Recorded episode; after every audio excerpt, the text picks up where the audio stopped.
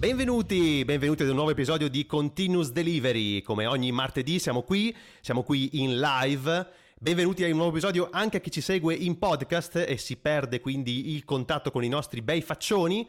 E io sono Edoardo Dusi e Claudio Serena oggi è in regia dietro le quinte, quindi sarò da solo in compagnia con gli ospiti meravigliosi che abbiamo oggi. Ma prima vi ricordo naturalmente il canale Telegram che trovate su Telegram se cercate Continuous Delivery dove noi mettiamo i nostri bei link di approfondimento sull'episodio della settimana e naturalmente anche se vi va di mettere un bel like, un bel cuoricino viola su Twitch, su YouTube, dove vi pare, così da darci un po' di supporto e una bella recensione su Apple Podcast anche scalda il cuore, ci permette anche di crescere un pochettino.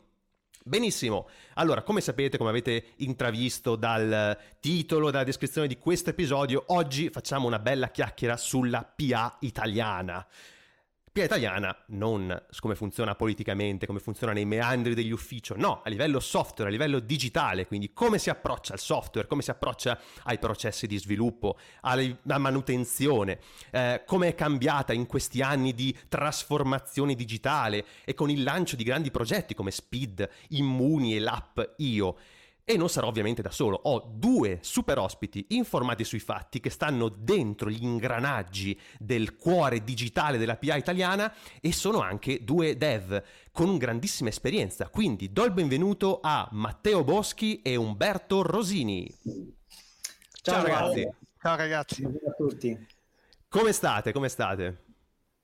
Tutto ok. Tutto a posto? Tutto sì, giornata piovosa a Roma, ma tutto ok. Ah beh, guarda, io pure, pure qui a Bologna, pioggia, freddo, una schifezza. Però vabbè, tanto siamo in casa, eh, che dobbiamo fare? Non... È il oh. tempo giusto per stare davanti al computer, no? vero, vero. Verissimo. Stare davanti al computer a guardare Continuous Delivery oppure a fare gli mestieri di casa con le cuffie ascoltando il podcast. Perfetto. Dai ragazzi, mi fa super piacere che abbiate accettato il mio invito.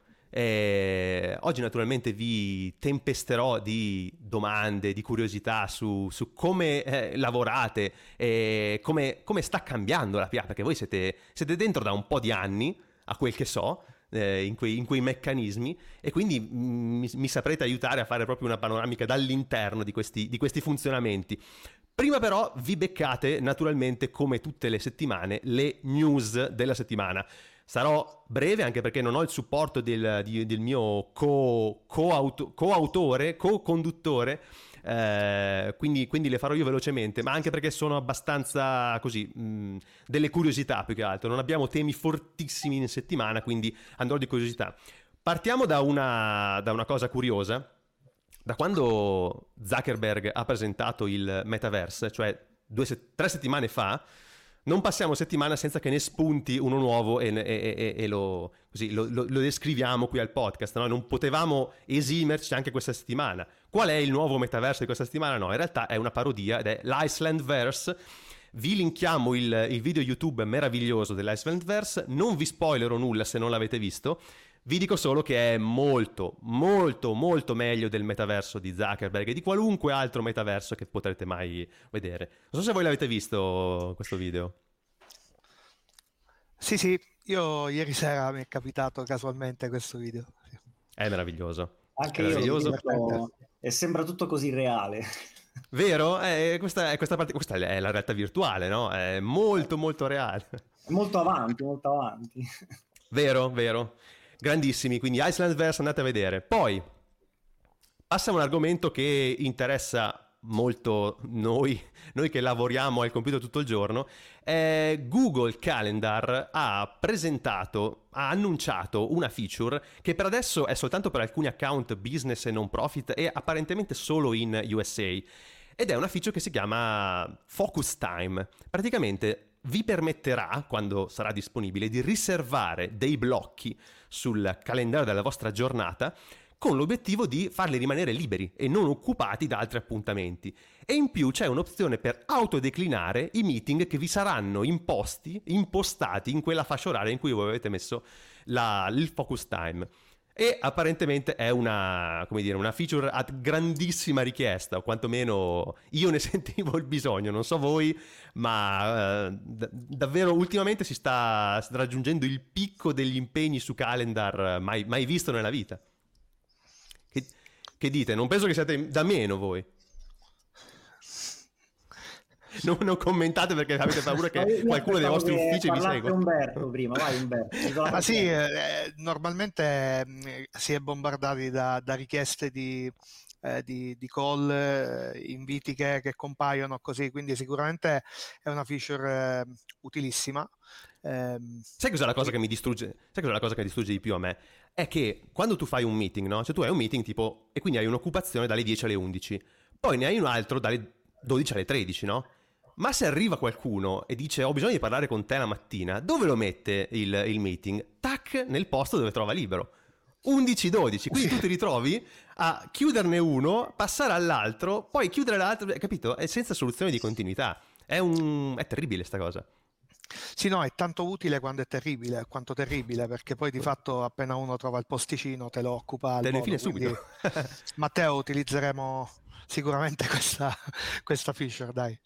Io, io penso che, insomma, eh, quando lo strumento arriva prima della cultura, secondo me è un po' un problema culturale che dobbiamo assorbire in questi anni, in questi mesi, insomma, di cambio di paradigma lavorativo è ancora in corso, quindi eh, ci arriva lo strumento prima della cultura, sarebbe bello che ci arrivasse anche la cultura, insomma, non eccedere con i meeting, arrivare nei meeting informati, non piazzare, come dicete, i meeting nelle pause, che magari una persona in quel momento può prendersi un caffè, insomma, è un discorso proprio di, secondo me, di cultura, sia tra è persone vero, che aziendale, di processi. È vero. Vabbè, stiamo, diciamo che ci stiamo ancora abituando, dai, anche se in realtà ormai sono due anni che siamo in storia, però vabbè, diamo tempo ancora per, per sistemare la questione. Allora, cambiamo completamente argomento. Eh, questa è grossa, eh, è una grossa news. Vercel, che è l'azienda, ne abbiamo parlato diverse volte, sono i creatori di Next.js. Eh, loro però offrono anche servizi di hosting, soprattutto hosting in Edge per framework JavaScript. Bene, eh, hanno comunicato qualche giorno fa, anzi l'ha comunicato lui stesso su Twitter, e con lui stesso intendo Rich Harris, di averlo appunto ingaggiato. Rich Harris è il creatore di Svelte. Svelte.js è uno dei framework JS tra l'altro più popolari uh, tra gli sviluppatori front-end. In tutti i survey sui front-end developer Svelte è sempre ai primi posti, quindi è molto popolare, molto amato.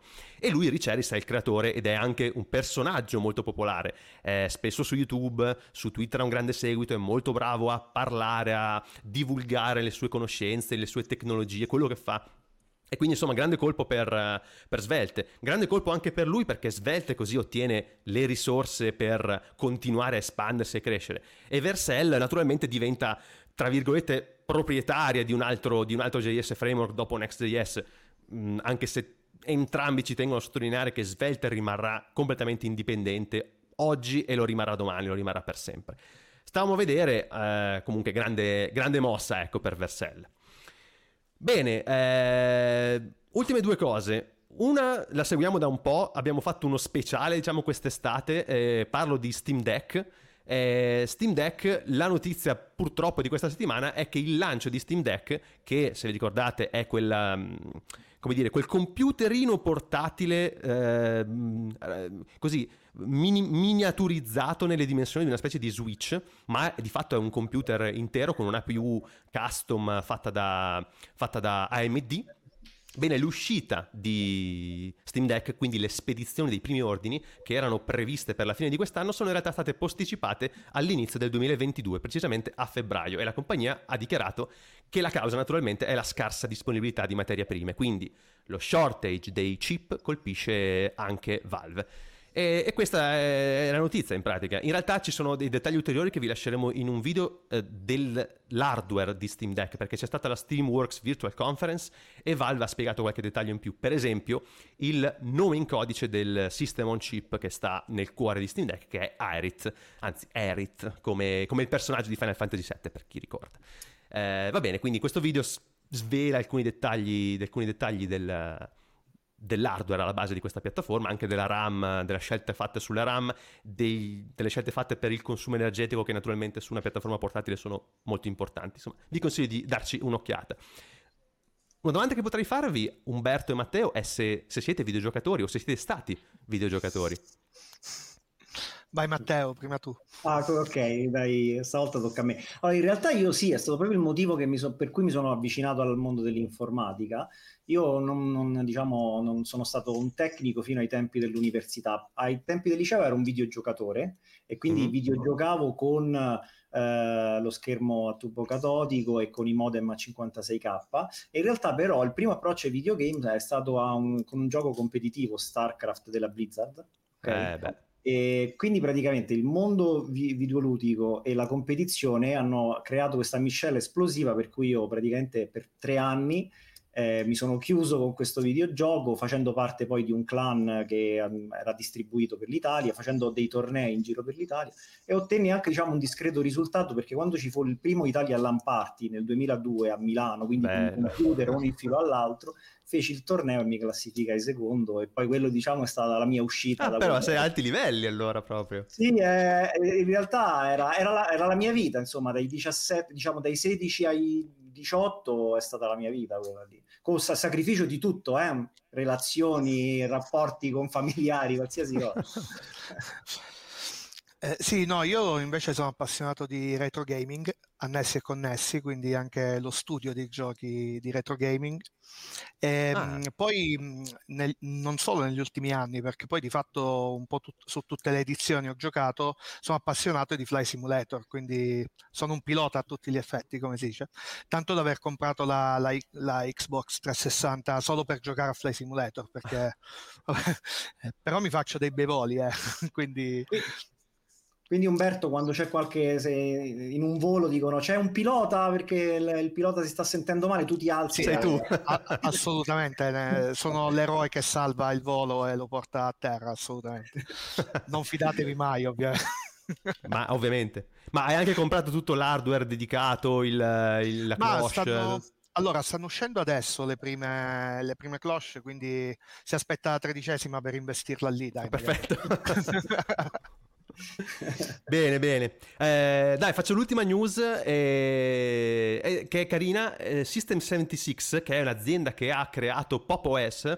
Eh, Pop OS è una distribuzione basata su Ubuntu che è molto incentrata, molto basata sul concetto di tiling system, quindi se avete uno schermo molto largo, eh, il tiling è quello che vi riposiziona le finestre in modo che siano tutte belle affiancate, a griglia, diciamo tutto bello ordinato e Popo S è una di queste distribuzioni che, eh, che, che fa sì appunto di sfruttare le estensioni di GNOME, di GNOME Shell, per darvi questa esperienza molto basata sul tiling. E, ehm, bene, hanno creato una, una nuova distribuzione un, un, un nuovo desktop environment, diciamo, o stanno creando un nuovo desktop environment che sarà eh, basato su Rust. Quindi sarà scritto su Rust, utilizzerà dei binding per GTK in Rust e, e, naturalmente questo ha da una parte mh, mm, così fatto gioire i molti sostenitori di Pop OS e del, de, dei tiling manager, dall'altra un po' mh, mm, fatto uh, così trasparire un po' di malumore nella community di, di Linux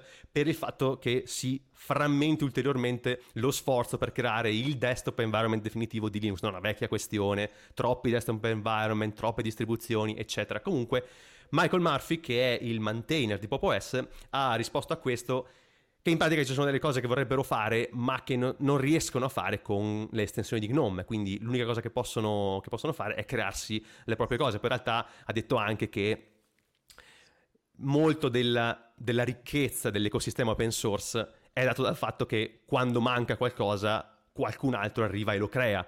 Quindi il fatto che esistano molte soluzioni agli stessi problemi in realtà è una ricchezza, non, un, uh, non una cosa negativa, ecco, su cui tra l'altro potrei, potrei essere anche abbastanza d'accordo. E, comunque, questa, questa, distribuzione, insomma, questo, questo desktop environment eh, userà uno tra, a quanto dice Murphy, tra Kwin, eh, Matter e VL Roots, che alla fine sono window manager e compositor per, per Wayland. E staremo a vedere, molto interessante, anche perché Rust, insomma, è... sta diventando il linguaggio globale generale per qualunque, per qualunque cosa su, su, Linux.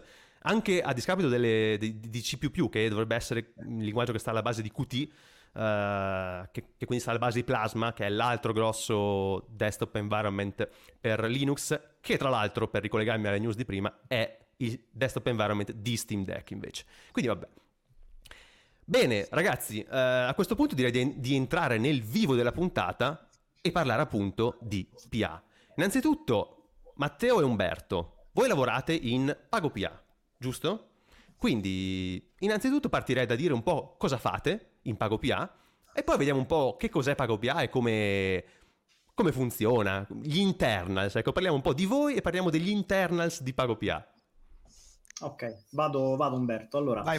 Eh, inizio. Eh, do un, diciamo, una storia recente. Io eh, diciamo, vengo dal mondo privato fino ad aprile del, mille, de, sì, del, mille, del 2019, eh, in cui entro a far parte del team digitale proprio come mobile developer. Quindi faccio questa esperienza eh, dal 2019 fino a fine mandato del team digitale che poi si scioglierà a fine anno. E nei, nei pressi de, della fine dell'anno 2019-2020 viene appunto eh, istituita Pacopia come società che conosciamo oggi, per cui parte delle persone che facevano parte del team uh, digitale beh, transitano in Pacopia, soprattutto in quei progetti che poi eh, Pacopia, a cui Pacopia darà continuità. E tra questi c'era appunto l'APIO. Quindi io in, uh, sono entrato a lavorare proprio ehm, nella parte mobile di AppIO non conoscendo il progetto perché venivo dal mondo privato, non avevo, sentito, avevo sentito parlare del team digitale ma non delle iniziative. Eh, quindi mi sono ritrovato appunto a lavorare in, quel, in, in un gruppo che era sostanzialmente costituito da eh, collaboratori esterni, da, da, consulenti e alcune persone interne che poi diciamo avevano la direzione tecnica.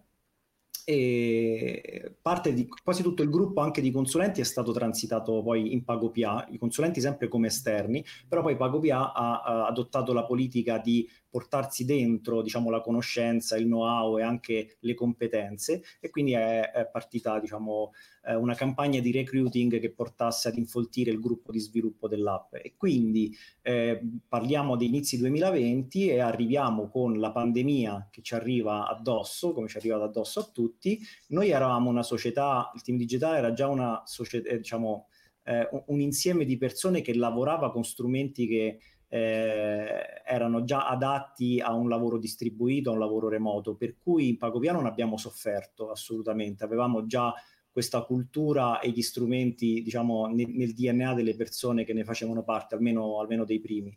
Eh, e quindi ad aprile del 2019 abbiamo eh, pubblicato l'APIO come beta, come lo è ancora ad oggi, dopo un periodo di sperimentazione che poi magari ne parleremo, ne parleremo in seguito, e poi insomma il resto lo conosciamo, poi Appio è diventato carrier di tutte queste iniziative eccezionali che ci sono state per, per il periodo.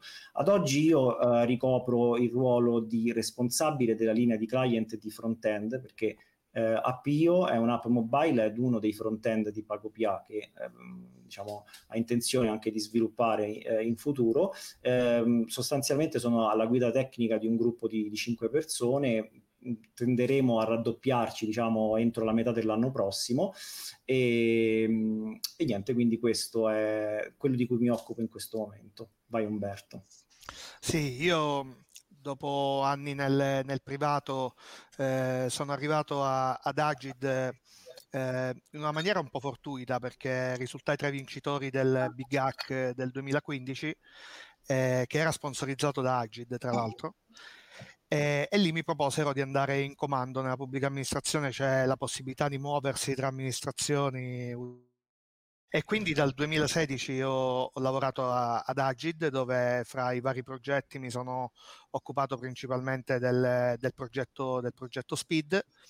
Ehm, ho eh, avuto la fortuna di, ehm, di partecipare alla, alla grande eh, ondata, la bella ondata che ha portato l'iniziativa del team digitale, dove, mh, con cui ho avuto una, una, grande collaborazione, con cui assieme abbiamo messo anche sui progetti di, di, Developers Italia, dove nel dettaglio mi occupavo appunto del progetto Speed, ma anche del progetto Forum Italia.it, Docs, eh, Designer e quant'altro.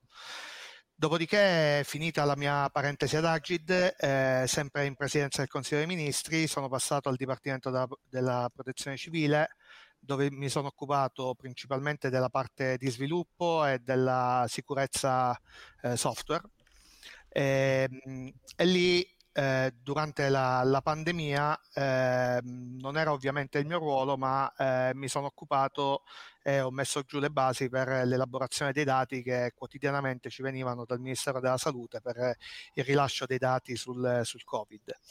E, ehm, dal, dal primo giugno del, del 2021 ho, ho, fatto una scelta, quella di ehm, licenziarmi dalla pubblica amministrazione e intraprendere quella che si sta rivelando veramente una bellissima scelta, quella di, di entrare in un, in un, gruppo bellissimo di persone e, e soprattutto di un'azienda che che sta facendo dell'innovazione di processo, non solo di prodotto, uno dei suoi, eh, dei suoi punti fondanti. Eh, mi occupo, eh, lavoro qui come Technical Project Manager, in particolare su, sul sistema denominato Centrostella, che è un sistema su cui girano ehm, vari, vari servizi, ehm, con un bellissimo gruppo di, di, di tecnici e non solo, e, ehm, e, niente, sono qui contento di, di, esserci e ovviamente con colleghi come Matteo ci divertiamo e, e portiamo avanti cercando di dare un po' di impulso all'innovazione digitale del paese. Ottimo, intanto saluto tutti quelli che ci stanno seguendo in chat, eh, Stefano che tra l'altro ti saluta personalmente, Umberto ti dà, ti dà, ti dà il benvenuto, Osvaldo, Marcello, Noemi, Francesco, Federica, un altro Francesco, Paolo Enrico, ciao ragazzi, e volevo eh, chiedere appunto una cosa, quindi mh, per come hai detto tu Umberto, praticamente PagoPA non è pubblica amministrazione, cioè anche per distinguerla un po' lato mio, diciamo, che vedo da fuori, devo distinguere PagoPA dalla pubblica amministrazione in cui tu lavoravi prima, no? Eh, sì, eh, PagoPA è una, una società eh, privata totalmente partecipata dal, dal, Ministero delle Finanze eh, e ha in carico tutta una serie di, di progetti, alcuni eh, già noti, altri che, che, verranno, insomma, quindi tra cui mh, diciamo quelli più conosciuti appunto ecco eh, l'APIO eh, ovviamente certo. PagoPA quindi il sistema di pagamento certo, sì, amministrazione sì, sì. il cashback ehm, e altri che verranno ecco e non facciamo disclosure. No, ovviamente, ovviamente, no, per adesso, per adesso no. Quanti siete eh, più o meno in PagoPA? Eh, Matteo, siamo circa 130... 180. Cioè, circa. 180. Insomma, un bel, diciamo un bel, gruppo. Un anno e dieci mesi, sì, in circa due anni abbiamo fatto circa un centinaio di persone l'anno. Stiamo... E siete divisi in team che si occupano di singoli progetti o tematiche, insomma?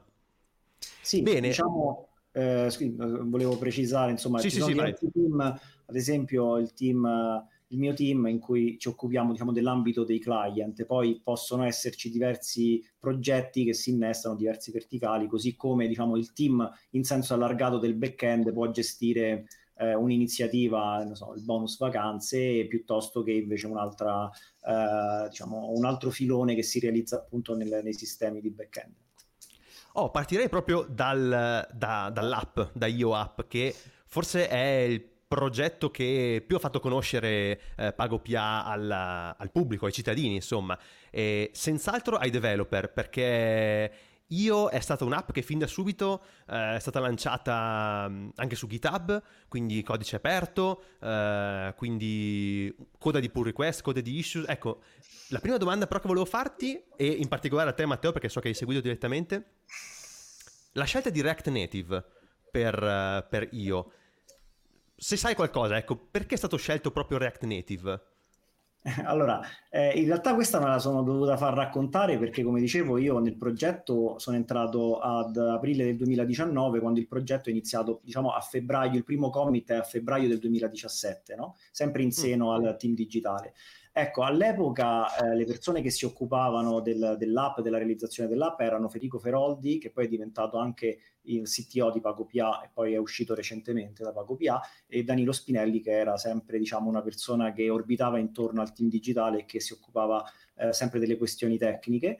E eh, all'epoca, eh, insomma, il racconto di Federico è stato appunto che eh, diciamo che React Native è stato adottato proprio per ehm, ecco, eh, diciamo, eh, sui punti su cui è appunto splende React Native, no? che è un'adozione da parte delle persone che magari vengono da un contesto o un ambito più distante, che appunto quello del web, cioè React Native strizza l'occhio, come sappiamo tutti, agli sviluppatori web, e quindi anche chi non conosce esattamente il linguaggio nativo delle varie piattaforme Android e iOS può effettivamente realizzare eh, un'app. Era stato proprio questo, diciamo, lo scenario, quindi eh, entrambi conoscevano JavaScript, sapevano appunto eh, sviluppare con quel linguaggio, React Native lo permetteva, le limitazioni, era poi un tema molto discusso perché era stato eh, diciamo annunciato ne, ne, diciamo in, que, in, quel periodo, in quegli anni, sì. per cui era un tema molto dibattuto, sembravano non esserci forti limitazioni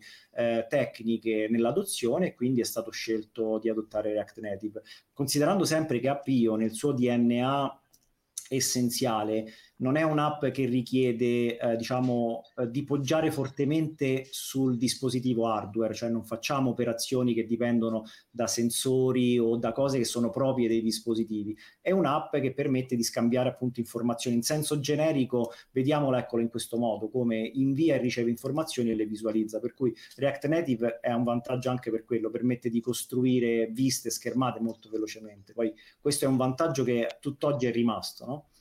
E quindi è, è, questo il motivo principale. Pensare che i primi commit che sono andato a rivedere eh, erano diciamo in un'app basata su JavaScript, poi è stata basata su Flow per avere un linguaggio più tipizzato. Ah, tipizzato, e, sì.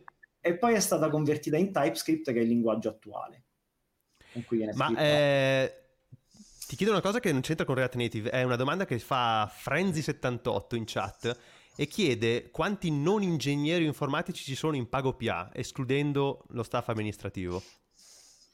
Allora, guarda, io eh, riporto diciamo, una stima che penso diciamo, di, di, prendere con un certo margine d'errore, però noi come reparto tecnico, e con reparto tecnico infiliamoci diciamo, tutti gli informatici e gli ingegneri dentro, siamo all'incirca poco sopra, credo, le 40 persone, quindi il rapporto è appunto 40 su 180, quindi è questo il rapporto. Considerate anche magari per chi non ci conosce che la nostra posizione è particolare perché noi non siamo diciamo la software house classica che ci viene in mente un'idea e la realizziamo, si deve incastrare tra le istituzioni, tra le iniziative, nel rispetto dei cittadini, per cui abbiamo tutto un reparto eh, che si occupa appunto di fare in modo che noi, eh, diciamo, il prodotto realizzato sia completamente conforme a, alle direzioni che ci vengono date. E, no, e, abbiamo anche un reparto abbastanza nutrito eh, di designer che sono secondo me proprio il catalizzatore di tutte le iniziative, cioè loro prendono l'iniziativa, la trasformano in qualcosa di usabile e facile e poi viene, viene codificata e rilasciata. Sì, aggiungo oltretutto che eh, sempre dentro PagoPA è presente anche un team di, di, legal piuttosto che di business development, questo anche a confermare che dietro lo sviluppo di un progetto non c'è soltanto un aspetto tecnico e tecnologico, ma, ehm, ma proprio di, di analisi sotto tutti i punti di vista, cioè di un progetto che può essere presentato e utilizzabile sul mercato. E tornando un attimo a React Native, eh, naturalmente mettiamo il link, vi consiglio di andare a vedere il repo di, su GitHub appunto di IOApp che è tra l'altro interessante anche per chi sviluppa app React Native, ha tutta una serie di best practice interessanti. È ancora sulla 0.64, quindi eh, Matteo mi raccomando l'upgrade, eh, 65, bisogna, bisogna metterci le mani anche perché sai, ci sono una serie di, di, di, di novità. Eh, no, a parte gli scherzi, è, è davvero interessante. Usa su tutte le librerie, librerie core e le, best practice come Redux o, o, Native Base, che sono librerie molto usate. E ehm, una cosa che mi piace notare è che ha delle, delle automazioni in build su Circle CI per fare build Android e, e iOS, che è una cosa eh, diciamo, che serve molto a chi fa la transizione no? da, dallo sviluppo web allo sviluppo mobile, perché perde un attimo magari il contatto con, con la continuous integration e delivery. Le build fatte qua su Circle CI con Fastrain, appunto, guardavo, permettono di, di, avere la build completa, di fare i test, insomma, molto figo.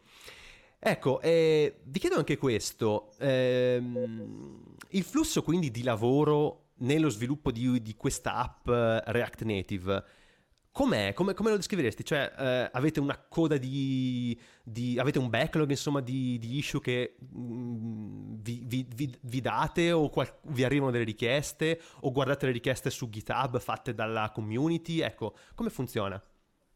Allora, eh, principalmente eh, il nostro flusso di lavoro incomincia da eh, diciamo, delle iniziative interne. Eh, il, eh, la parte diciamo, di, de, dell'open source è una parte che teniamo eh, sempre sott'occhio, che però eh, costituisce il nostro eventuale o eventualmente un, un, una qualche feature che possiamo portarci dentro perché è suggerita dalla community. Però diciamo il flusso più comune è quello per cui eh, c'è un'iniziativa e deve essere realizzata. Allora, da, da, questo punto di vista noi abbiamo un processo molto strutturato, abbiamo ehm, diciamo delle indicazioni di ingegneria eh, che rivediamo e eh, cerchiamo di migliorare con il tempo, per cui tutti i vari team, a seconda di quello di cui si occupano, dovrebbero dotarsi. Quindi diciamo questo framework che deve essere messo eh, in pratica. Inizialmente ti, ti, ti parto diciamo da un'iniziativa che magari non esiste, un'idea che viene eh, viene concepita internamente e che vogliamo portare su io. Allora, si basa tutto sul think on paper, cioè sostanzialmente cerchiamo in, eh, di, di ragionare su carta. Che cosa significa? Che partiamo con uh, creare un documento che in qualche modo uh, rappresenta quell'idea come se fosse stata già realizzata. Noi la chiamiamo PR FAQ, che sarebbe una press release, quindi viene annunciata quella funzionalità. Non esiste, ma chi ha concepito, il gruppo di persone o il singolo che ha concepito quella funzionalità, l'annuncia al mondo come se effettivamente eh, fosse presente, elencandone i benefici che porta, i problemi che risolve, magari anche una serie di domande e risposte che potrebbero eh, avvenire tra persone che cercano di, diciamo, di, di incuriosirsi all'idea o di smontare il, il ragionamento. Eh, quindi eh, diciamo già sul, su, su, quel documento eh, c'è una, una, serie di contributi che gli altri colleghi da qualsiasi area, poi è spontaneo il contributo, eh, apportano perché magari quell'idea va in conflitto, in sovrapposizione con un altro progetto, oppure porta un concetto che è potenzialmente pericoloso per eh, io inteso come eh, flusso diciamo operativo. se comunque poi questa idea viene effettivamente considerata sostenibile che apporta un valore al prodotto e quindi anche al cittadino, perché tra i nostri leadership eh, principles abbiamo appunto il cittadino come bene primario da preservare, da incrementare. Eh, questo documento si trasforma in una uh, diciamo uh, design consultation dove si chiede ai colleghi un contributo, un contributo uh, su, per stressare l'idea o apportare dei, dei, miglioramenti. Insomma, è più noto come RFC, lo conosciamo, quindi una richiesta di eh, di commenti.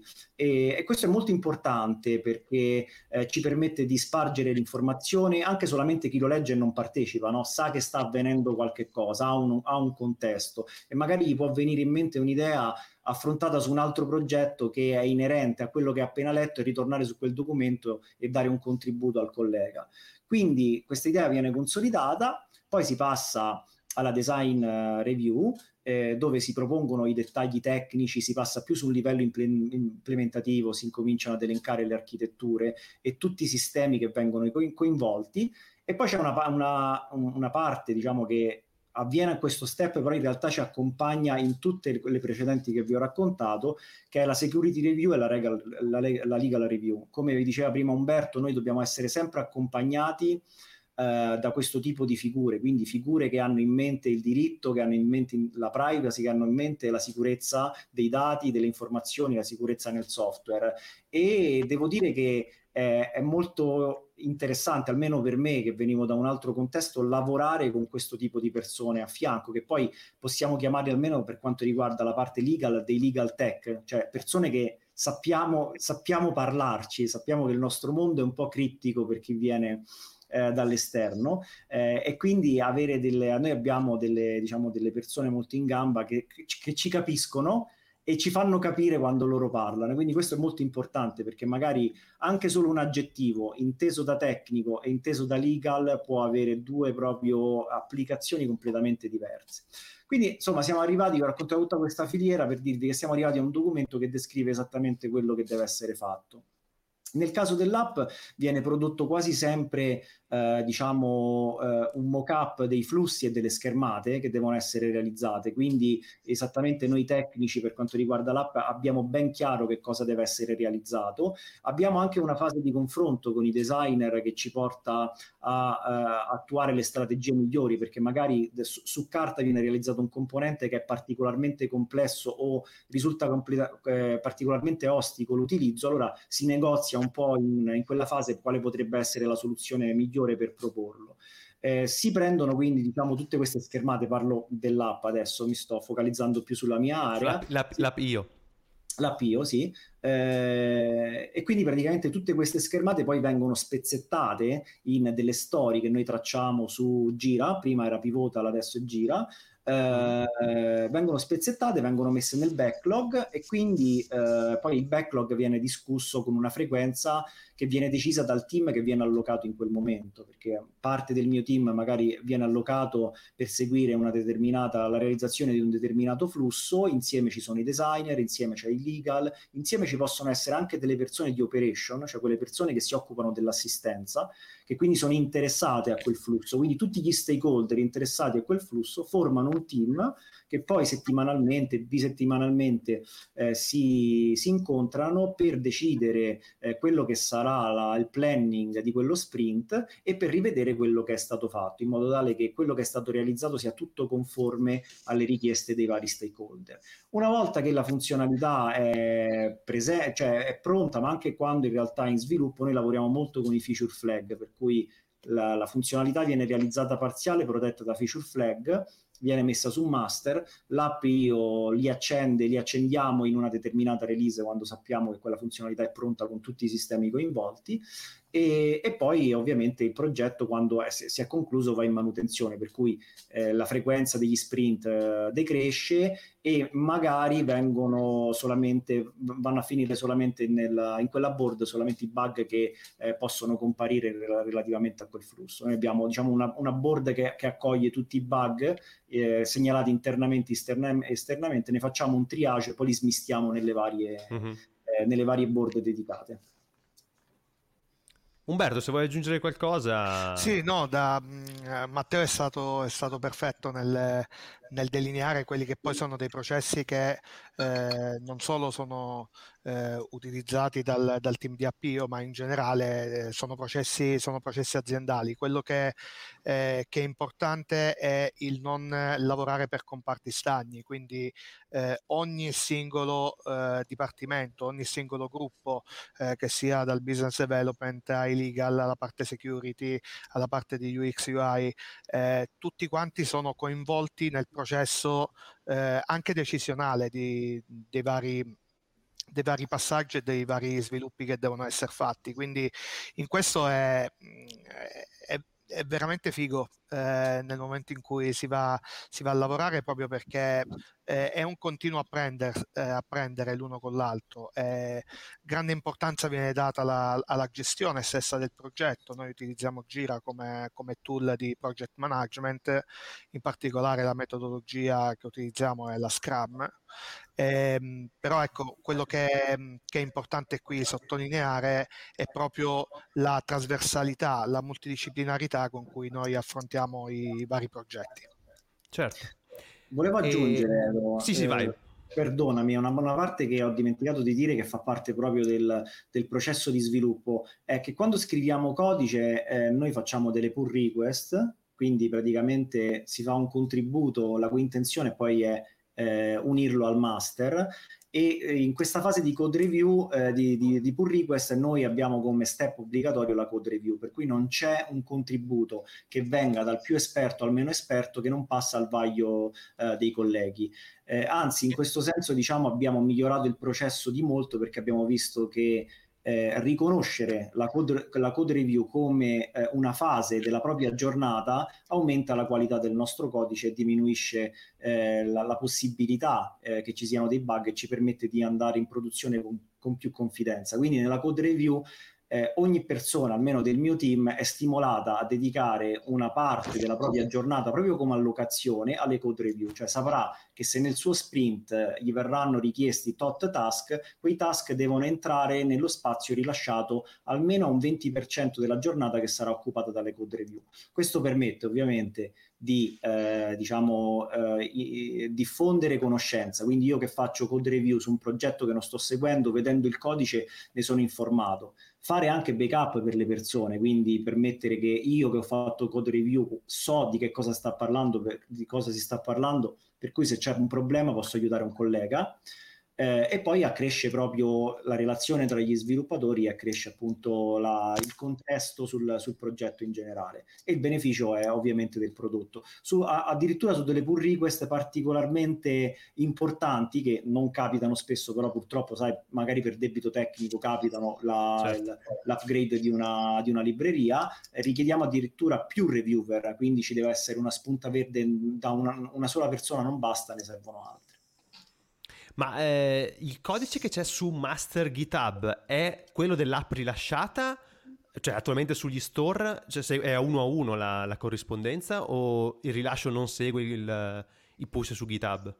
Sì, sì, no, è quello, esattamente. Noi, eh, quello che c'è in produzione è quello che eh, corrisponde all'ultima tag praticamente okay. su master. Quindi succede questo, noi eh, rilasciamo una beta interna ogni settimana e una uh, build pubblica, quindi pubblichiamo in produzione ogni due settimane. Questa è la nostra frequenza. La, la nostra continuous integration è, pro- è, programmata per funzionare in questo modo, quindi ci sono queste cadenze e poi con questa frequenza cerchiamo di eh, far coincidere tutti mm, i rilasci. Questo è molto utile, anche questo è un processo che abbiamo migliorato perché negoziare le uscite è diventato sempre più difficile perché ovviamente sull'app si concentrano, l'app è un po' un cuneo, è stato per un momento nell'azienda un cuneo in cui eh, incidevano tutte le iniziative, tutti, tutte le espressioni eh, dei bonus e quant'altro, per cui c'erano troppi stakeholder che volevano certe cose in un certo momento. Abbiamo fissato quella fase Ok, e tutti si sono, diciamo, messi in fase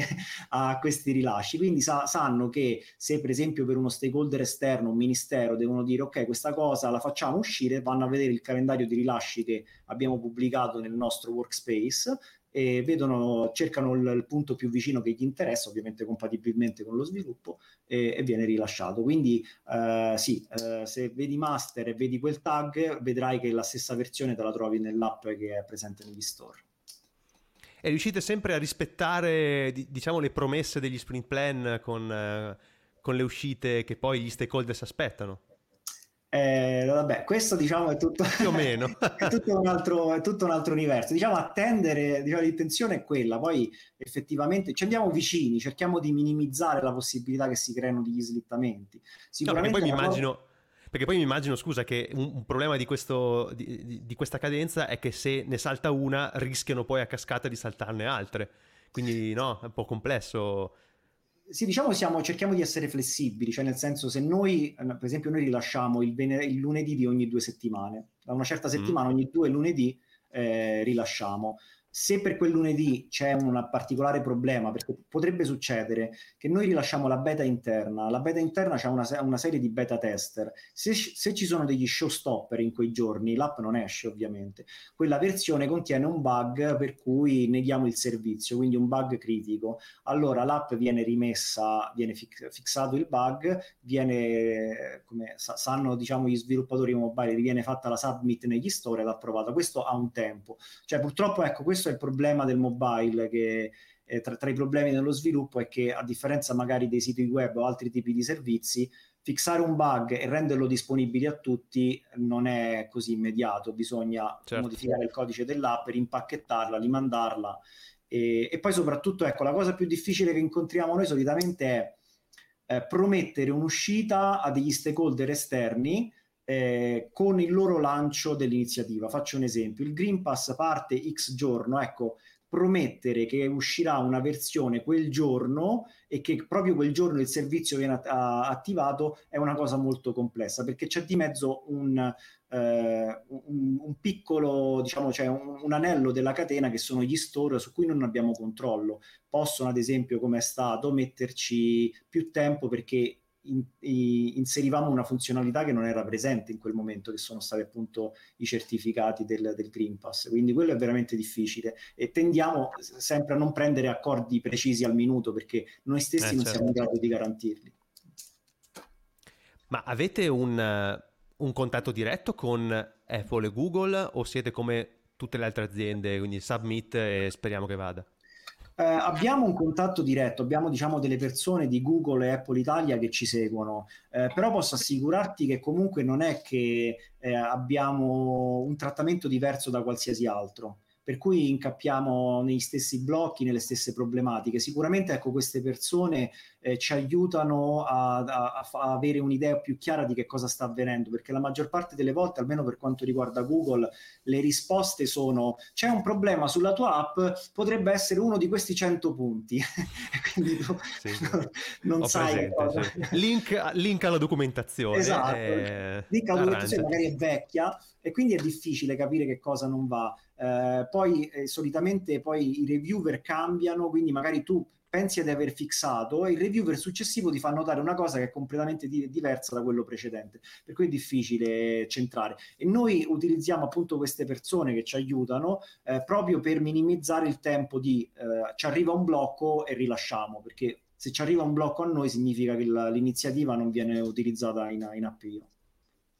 Io ho avuto un momento in cui, quando era uscito iOS 14, non mi ricordo più manco quale versione che ha introdotto l'IDFA obbligatorio, eh, in cui ogni, eh, submittavo l'app per la, per la submission, ho usato insomma, plugin specifici per, per IDFA che erano conformi perfettamente alle regole, ma il reviewer me la, me la rigettava. E io gli dovevo dire: no, guarda che è conforme per questo, questo e questo punto. Allora approvava. E così però andava con il successivo. Quindi c'era questo. Alla fine ho adottato questa strategia. Mi sono copiato un, il template della risposta al, a, della review, l'ho messa nel, nel, nei commenti invio dell'app e quello è, rimane fisso. Così il reviewer che arriva all'app vede quel commento e così ha funzionato. Cioè si legge le, delle pre-risposte ai dubbi che potrebbe avere e va, va tranquillo. Tu parli di eh. Google, giusto? No, di Apple in questo caso. Con Google non ho mai avuto problemi. Ah, ok, noi il contrario invece, abbiamo avuto più problemi con Google che con Apple. Anzi, quando ce l'abbiamo avuto con Apple, diciamo che la risoluzione è stata più facile. Marcello chiede chi si occupa della negoziazione e intermediazione tra gli sviluppatori e gli stakeholder. È in carico al team di design? Allora, noi da, da, questo punto di vista abbiamo diciamo, il product owner e il team di design che eh, contribuiscono alla, alla, creazione, alla realizzazione della funzionalità. Eh, solitamente diciamo che lo sviluppatore, almeno il mio team, ehm, eh, occupa un ruolo di consulenziale, quindi noi riceviamo quello che deve essere realizzato e cerchiamo di eh, istradare la, la realizzazione nel modo migliore, fornendo eh, diciamo, i limiti dell'implementazione, perché magari una certa cosa è difficile farla, non è possibile farla, oppure eh, richiede di inserire una libreria che aumenta molto il bundle dell'applicazione. Per cui in prima battuta sicuramente siamo dei consulenti. Poi c'è una fase di negoziazione, perché magari per stare dentro i tempi, soprattutto con il team di design, eh, suggeriamo delle, delle, soluzioni più economiche in termini di tempo e dall'altra parte i design magari trovano una soluzione ancora migliore, quindi basata nostro, sul nostro voler fare economia, troviamo una soluzione che magari veramente riesce a cogliere sia l'uno che l'altro aspetto. Eh, per quanto riguarda poi... Um, eh, backlog particolarmente lunghi ed impegnativi, eh, tendiamo diciamo a fare un descoping, cioè sa, sa, ormai almeno a me è abbastanza chiaro che come dire, eh, diciamo, dare delle stime eh, è come, eh, questa è una citazione, è come camminare sull'acqua, no? Eh, quando, quando, sono congelate è possibile, così come quando sono, congelati, quando sono congelati i requisiti è possibile. Eh, quindi n- noi... Eh, Cosa che non succede mai, peraltro. Eh, esatto. È una, cioè, è una, chimera questa. Nel senso, se da sviluppatore devo darti un tempo preciso, tu mi devi dare delle, delle specifiche e dei requisiti estremamente precisi e sai che dopo la fine dello sprint quelli vengono congelati e non possono essere modificati questo si verifica raramente. Eh, solitamente noi diciamo andiamo con, uh, facciamo il contrario, diamo, se c'è effettivamente bisogno di sapere che cosa riusciamo a fare, eh, diamo una serie di punti che possono spendere i nostri stakeholder e quindi dire ok, su questo progetto ci sono due persone, eh, secondo la loro stima, per come hanno confidenza col progetto, hanno 15 punti a disposizione. Considerate che questa feature ne richiede 3 di punti, quindi vengono distribuiti i punti nelle varie storie, nei vari ticket.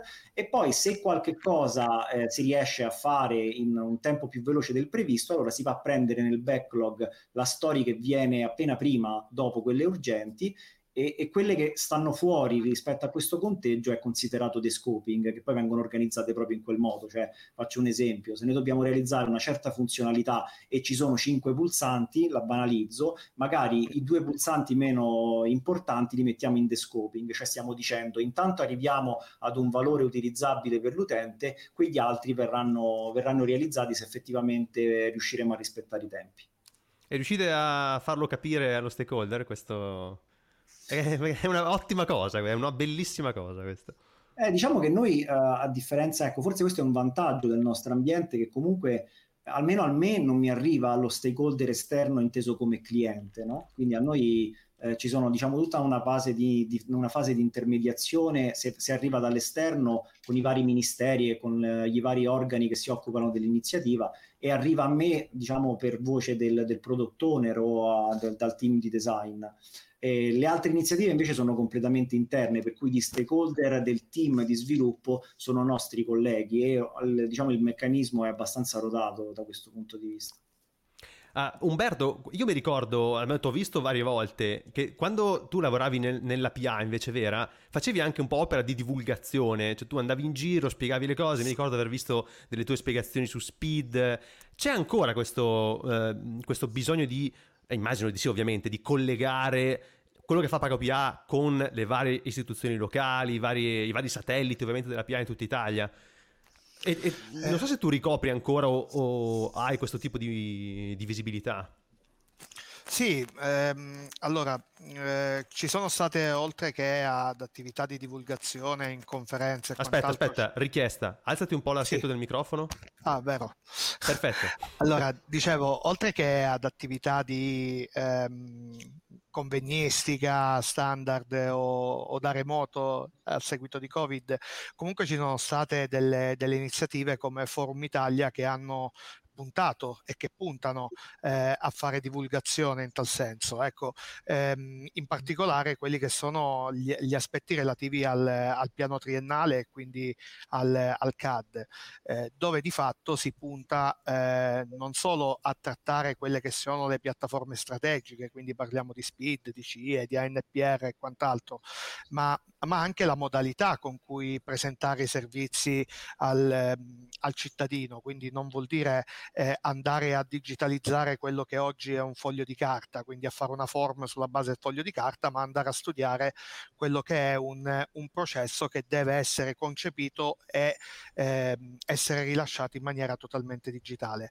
Eh, eh, la divulgazione è importante e necessaria ehm, a vari livelli, quindi segmentandola tra quelli che sono i decisori, perché prima di tutto dobbiamo arrivare ai decisori, quindi alla parte politica che deve poi prendere la scelta di eh, adottare questa o quell'altra soluzione, eh, fino ad arrivare ai, ai tecnici. Eh, qui vale, vale citare eh, l'iniziativa di, di, Developers Italia, di Forum Italia, di Designer Italia, di Docs Italia e quant'altro, che hanno puntato proprio a fare questo, cioè non solo a permettere alle pubbliche amministrazioni di eh, rilasciare del codice, questo eh, in, otti- in, ottemperanza alle linee guida di riuso del software e quindi quello che viene, vengono chiamate le linee guida dell'open source, no? eh, ma anche ehm, a, ehm, a, scatenare un po' la collaborazione dei, dei cittadini o civic hacker come li vogliamo chiamare o delle community di sviluppo attorno a eh, componentistiche pubblica per eh, implementare i servizi della pubblica amministrazione.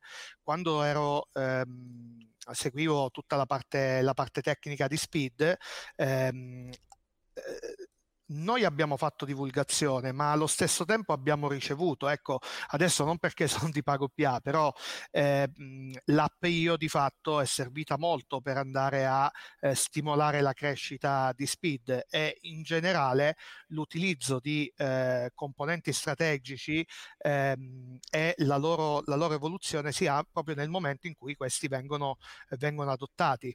Eh, per farvi, per farvi capire, il protocollo su cui attualmente eh, basato Speed è il SAML che è un, un protocollo stabilissimo e eh, quant'altro ma è un protocollo eh, fermo al 2005 ai tempi del WAP dico sempre no? quindi ancora non c'erano app e quant'altro eh, una delle, delle, ultime cose che, che, ho scritto anche in collaborazione con colleghi del, del team è stato il, il profilo OpenID Connect che quindi porta diciamo, eh, Speed a, ad un'evoluzione anche in termini di innovazione e che permetterebbe di fare mh, tante altre più cose. Dopodiché, ehm, quindi io penso che la, la, divulgazione non serva soltanto a eh, penetrare quelli che sono eh, gli ambiti in cui devi portare una certa innovazione, ma anche poi a, a recepire quella che deve essere l'innovazione stessa del tuo, del tuo, prodotto. Ne parlava Matteo Boschi quando si parlava appunto dell'innovazione di, di Io, ma eh, io più direttamente posso parlare dell'innovazione lato speed, per esempio quando c'era Speed a un certo punto si, eh, si, andò a pensare sul come far implementare anche la CIE sui servizi della pubblica amministrazione. Lì eh, lavorammo a stretto contatto con ehm, con, con i colleghi eh, che si occupavano appunto del, della CIE e ehm, riuscimmo a trovare la soluzione nel far ragionare la CIE come un identity provider speed e quindi arrivare a, ehm, a implementare ehm, l'autenticazione con la CIE eh, rispettando quelli che poi sono i tre principi della pubblica amministrazione, no? efficienza, efficacia ed economicità.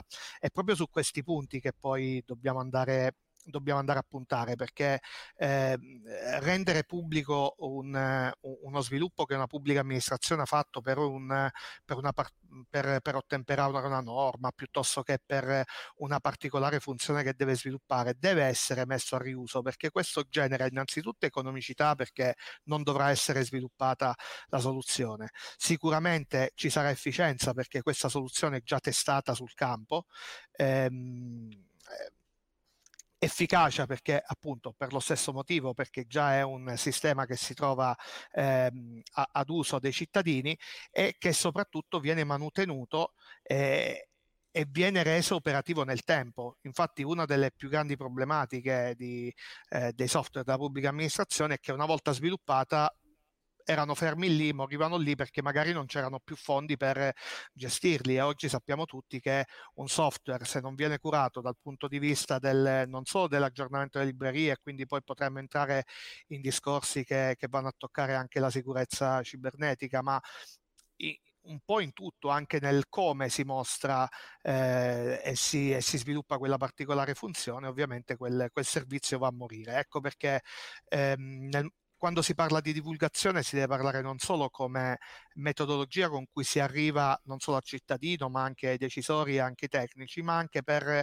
andare a recepire quelle che sono le, eh, le innovazioni da portare al proprio prodotto.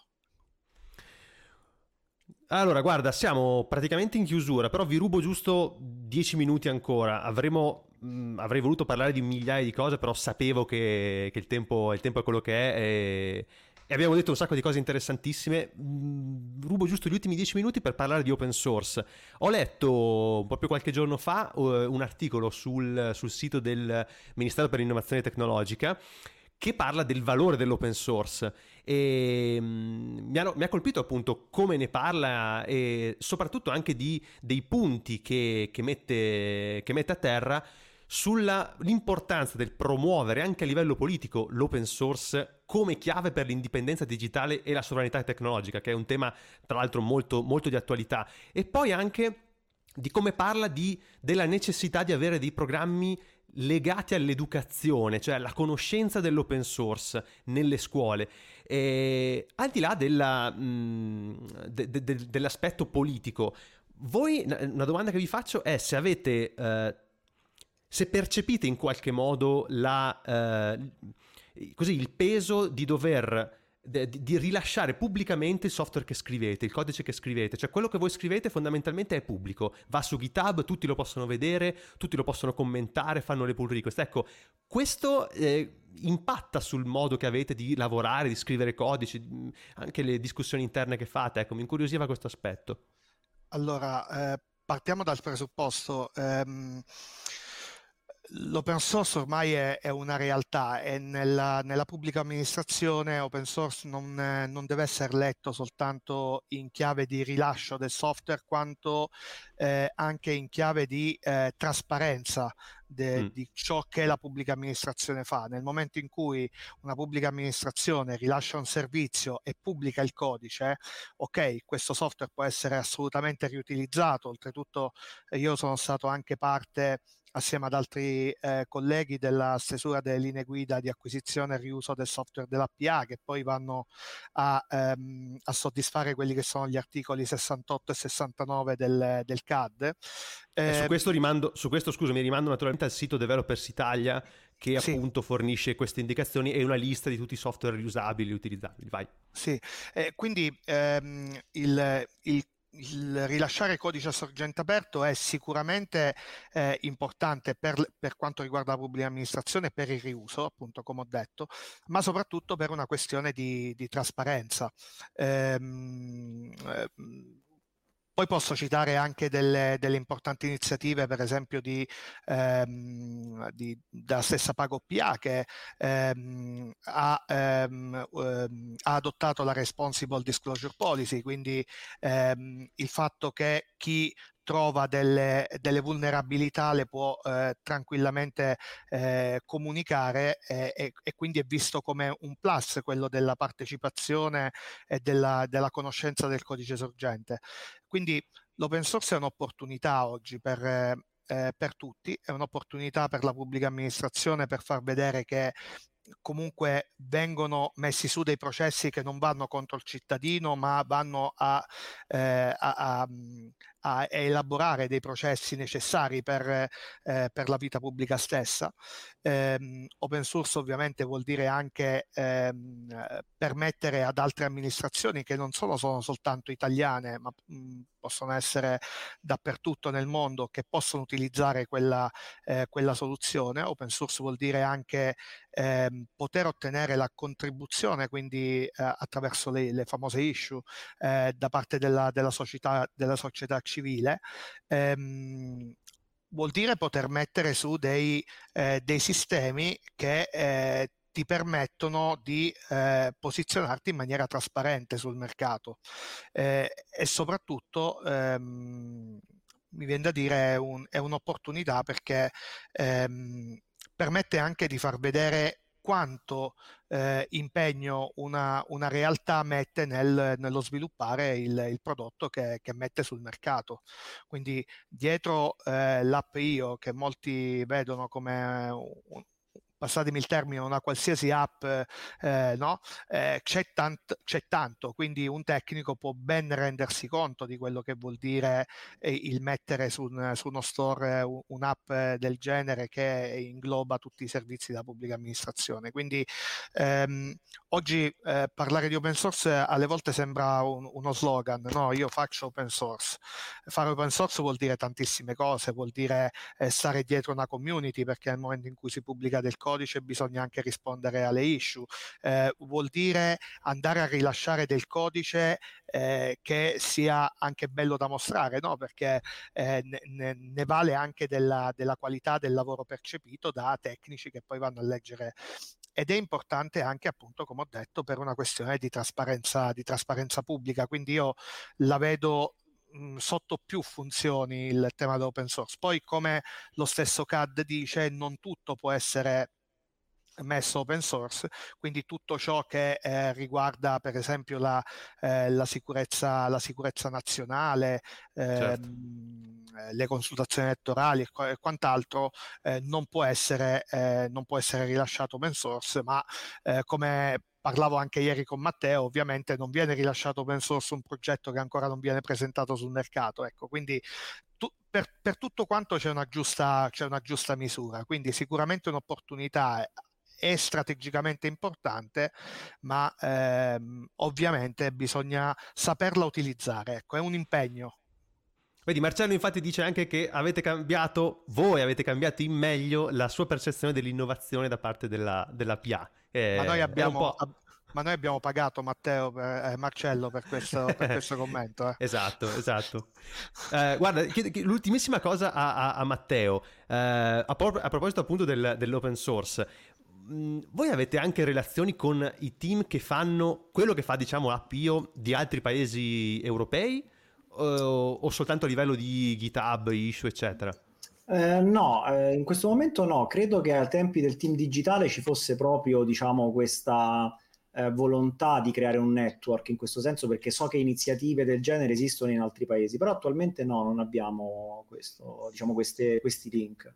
Eh, sicuramente ecco una cosa che eh, magari citando il punto precedente, precedente è che almeno eh, sulle nostre repository quasi tutte in cui avvengono delle discussioni perché noi reviewer, coders ci confrontiamo direttamente su GitHub alla luce del sole lo facciamo in inglese proprio per garantire sia diciamo, una conformità un po' con quello che è il nostro settore, eh, ma anche per permettere contributi che non arrivano necessariamente dal nostro paese. Per cui tutto quello che trovate su GitHub è tutto in inglese e anche le persone che ci lavorano, nonostante siano tutti italiani, parlano tra di loro in inglese.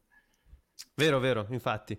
Sì, beh, certo, è fondamentale per l'inclusività. Tra l'altro, eh, la comunità, diciamo l'Unione Europea, ma in realtà vabbè, ente indipendente, eccetera, l'Unione Europea, eh, ho letto vari, vari, articoli, vari studi in queste, in queste settimane che proprio mh, evidenziano il bel lavoro fatto dalla, dalla PIA Italia. Questo non lo dico perché ci siete voi qua, ma eh, esempi come l'app IO eh, o, o il codice divulgato su GitHub sono esempi positivi. Ci sono dei problemi che però non sono lato codice, sono più lato connettività e ehm, uso degli strumenti di government da parte della popolazione. Questo ovviamente è un tema che riguarda l'educazione, riguarda le, la divulgazione, riguarda anche la, la, la, la, disponibilità di connessioni broadband, eccetera. Sappiamo, sappiamo un po' come va, però eh, la, le iniziative come quelle che abbiamo descritto oggi sono molto apprezzate, questo lo posso, lo posso assicurare, comunque lasceremo qualche link di articoli a proposito. E, e, quindi anche la vostra presenza qua oggi a me non ha fatto cambiare idea, nel senso che io mh, mm, ho letto davvero tante cose molto interessanti, e i repository da quando da quando è uscito Immuni praticamente a poi io e tutto il resto li seguo con piacere e mm, mi, mi piace anche constatare la qualità del lavoro fatto. Eh, però ecco, per tutti quelli che vedono oggi per la prima volta magari due facce che arrivano dal mondo PA o comunque aside, una, una, parte, una parte, privata ma del mondo, del mondo, pubblico, magari hanno cambiato idea o magari hanno, ecco, eh, si sono fatti una buona idea di quello che succede a livello software, a livello di processi dietro la PA. Quindi grazie Matteo e Umberto per, per l'esperienza che avete condiviso con noi oggi. Grazie Edoardo. Grazie, grazie. a voi, grazie. E bene, questi, a questo punto chiudiamo la puntata qua. Io ricordo a tutti che Continuous Delivery esce ogni settimana il martedì in live alle 17 e poi mercoledì andiamo sul podcast su qualunque piattaforma possibile e immaginabile. Eh, se volete supportarci, un likeino su YouTube, un cuoricino su Twitch, una recensioncina su Apple Podcast, che è fondamentale perché poi ci fa innalzare nelle classificone dei podcast mondiali globali. E niente, io sono, sono sempre qua. Vi saluto e vi do appuntamento alla prossima settimana. Ciao ciao! Ciao!